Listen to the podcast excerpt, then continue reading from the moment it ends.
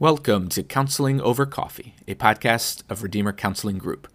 Whether you are listening on Spotify, Apple Podcasts, or Stitcher, we are happy to have you. And if you enjoy this podcast, it helps if you rate and review us, particularly on Apple Podcasts. And of course, any sharing of the podcast on social media is greatly appreciated.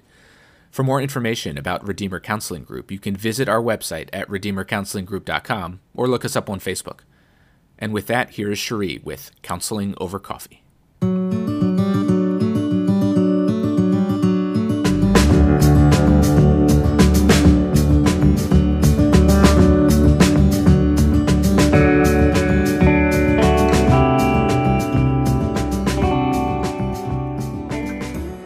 I took a couple of weeks off from Counseling Over Coffee due to a hurricane here in Florida. Thankfully, everything is fine, and we didn't sustain any damage or just a lot of water. And there were also some technical difficulties with the podcast recording.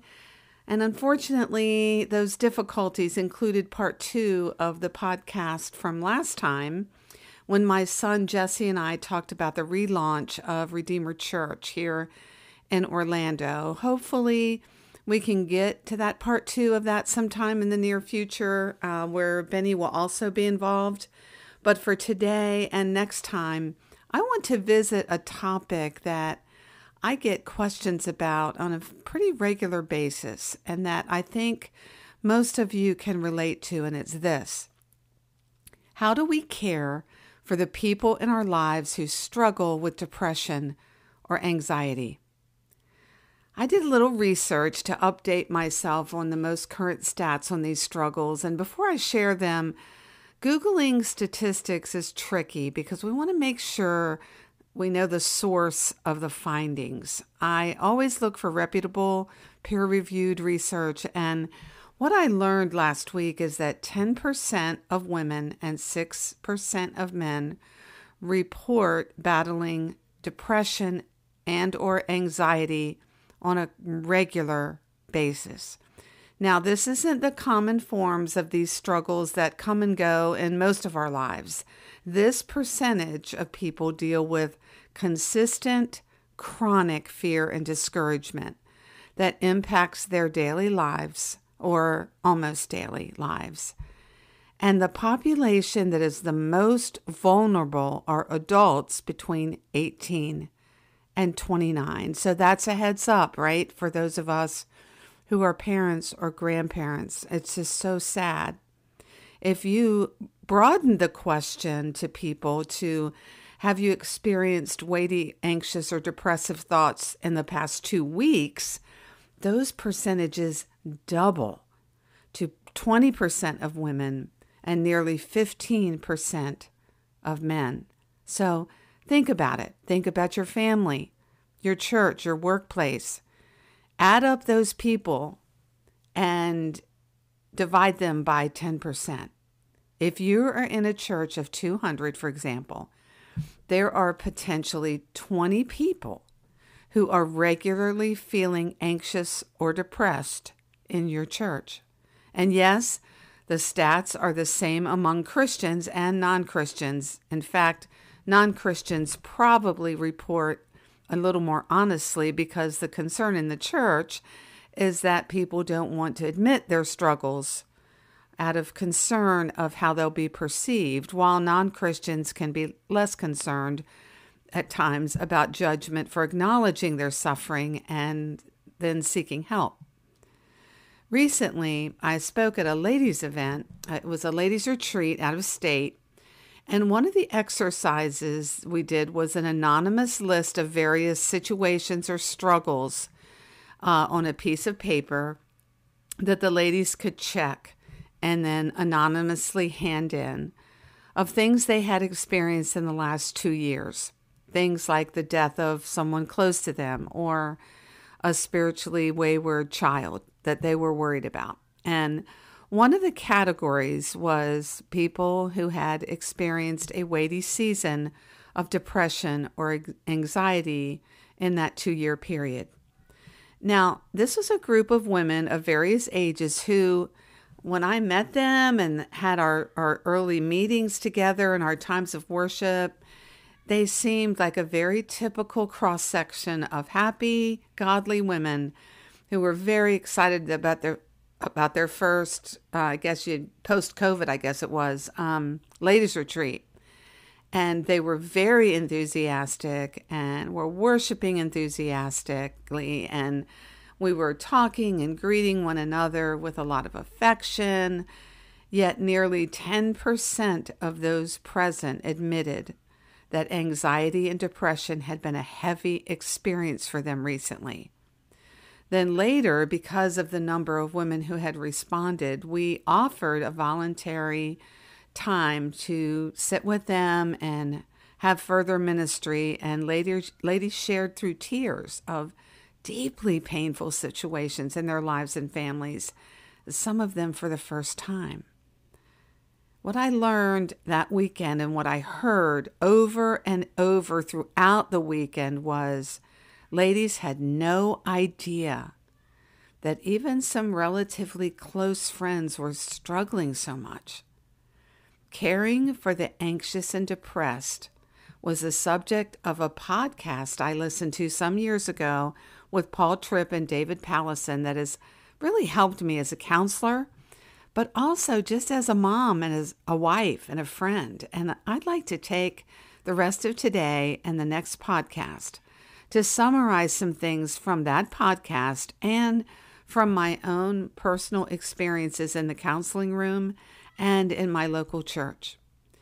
Because the fact is, it's probable that someone you know well, a family member, a close friend, maybe a roommate or a coworker, struggles with anxiety or depression, and you may not even be aware of it. Perhaps their actions or mood is giving you a clue that could be better understood, and there's plenty of ways to look on the web and find lists of evidences of anxiety and depression that you can look for, but that's not our focus today.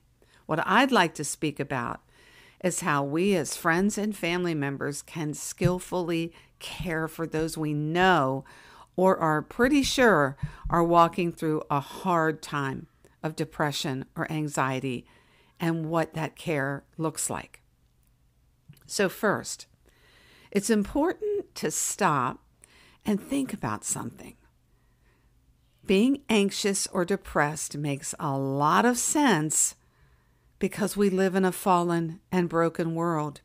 And sometimes that brokenness just crashes into our lives. And often it doesn't crash in one incident or heartache at a time. I recently sat across the table from a young woman who felt very guilty and confused about her battles with anxiety and depression until I asked her to slow her thoughts down and allow me to review what I had been learning about from her in the previous weeks. And just in the past 3 years, she had lost a beloved grandparent suddenly to COVID complications. She had been overlooked for a promised promotion she had worked hard for. She had found porn on her son's computer. Her son was 14. She had experienced a home burglary and had a cancer scare that took nearly 2 months to resolve as a benign situation. And listen to this. She had learned that her dad had fathered a child 25 years prior in an adulterous relationship he and her mom had kept secret from her and her sisters. And the way they found out was that their half-sister had found them, had located the family in her mid-20s. So as you hear that, does it make sense that this young woman would be battling with anxiety and deep discouragement? Sometimes helping anxious, depressed people see their lives through our eyes can help normalize their experience. As I shared this list of trials that this young woman had been through, tears were brimming in her eyes because she was hearing it with my voice and seeing it through my eyes. The The fact is, it's normal to feel overwhelmed and out of control when life is, well, overwhelming and out of control. Just understanding the reasons why your teen or spouse or friend is struggling provides a way to connect with them rather than watching the distance between the two of us grow, which is what happens when anxiety or depression are present and are misunderstood. A second way to help and extend care is a concept that has been particularly eye-opening to me, and something that was lovingly and very wisely pounded into my brain by my counseling instructors, also actually by my counselor, and it's this: we are more alike those who battle anxiety and depression than we are different from them. I love the insight and compassion in verses like Psalm 56:3. When I am afraid, I will trust in you. And Psalm 94:19, when my anxious thoughts multiply within me, your consolations delight my soul. The psalmists are inviting us to see our battles with anxiety and deep discouragement as when issues, not if issues. Our culture uses spectrum language quite a lot. I'm sure you've noticed that. I have two special needs grandsons, and they are on the autism spectrum. One is highly functional. He's very athletic. He's one of the better players on his basketball team. And the other is further onto the spectrum. The older one, Silas, it may take people quite a while, if ever, that they realize that he has autism, but those of us who know him well and spend a lot of time with him understand that.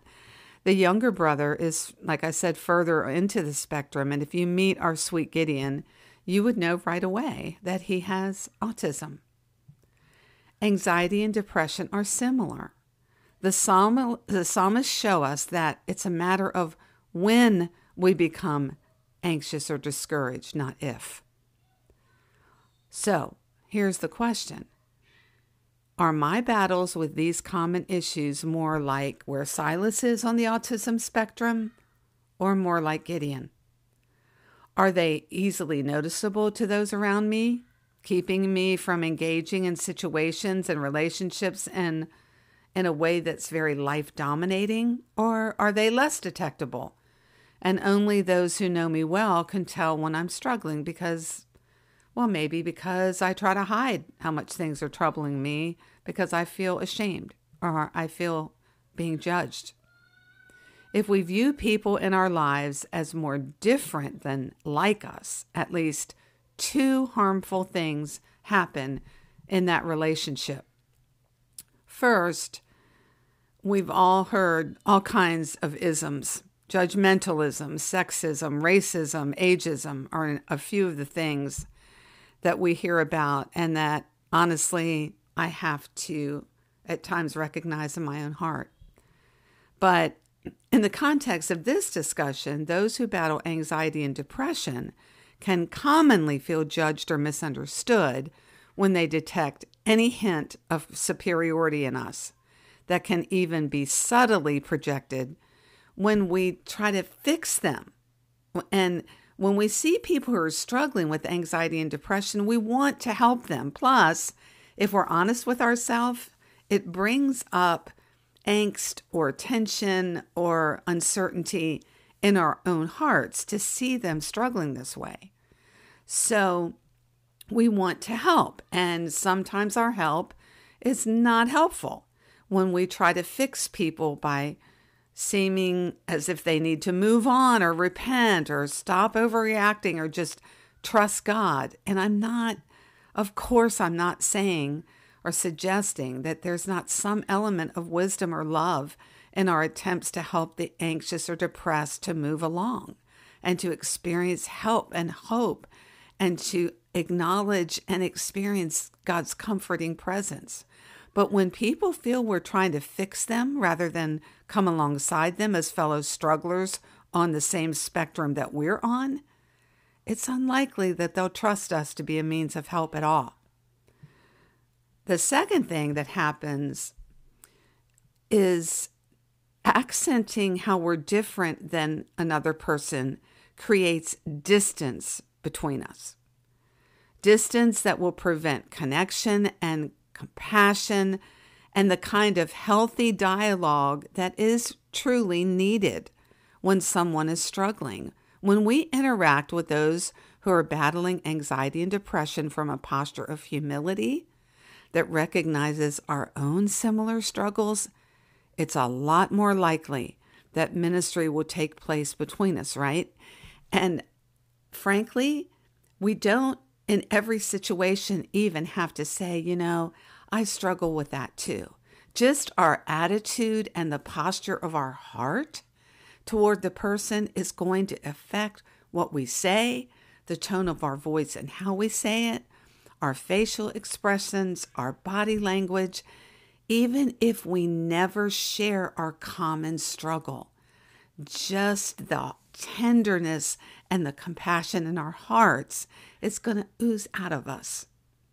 Years ago, I had a friend who was a lovely person, but was known to respond to mental health struggles in others' lives with like an instructor's displeasure. He was quick to give advice that included needing to do things like find things to be grateful for, the person needing to confess their lack of faith and repentance, memorizing scripture to recount during anxious moments. And all of this advice was well-meaning and certainly had some level of wisdom, but what it lacked was the kind of compassion that comes alongside the person, as I mentioned earlier, and gives them time to understand the complexities of their fear and discouragement. This friend, sadly, went through a long and weighty season of his own battles with anxiety. But afterwards, his ministry to others was different. He had begun to understand that anxiety had actually been a long-time issue in his life, but one he didn't notice and, frankly, didn't want to name. Because the anxious thoughts were typically of the more common nature, like worrying about finances or how to get everything done in a week, you know, stuff most of us face. This friend really didn't understand the depth of what was going on in his heart. The problem was that he saw himself as different than others previously. For years, his anxiety was, quote, under control, because it had gone unacknowledged and it had grown. A few episodes ago, I mentioned a metaphor that Dr. David Powlison uses about our hearts being like a sponge. When we squeeze it, what comes out is what was already in there. And my friend's anxiety had been in his heart for years. It just took a hard squeeze of very painful circumstances to introduce him to it. I hope this episode has sparked some thoughts in your mind on how to view the people in your life who are dealing with anxiety and depression, and I hope you'll join me next time for more ways to care for them well.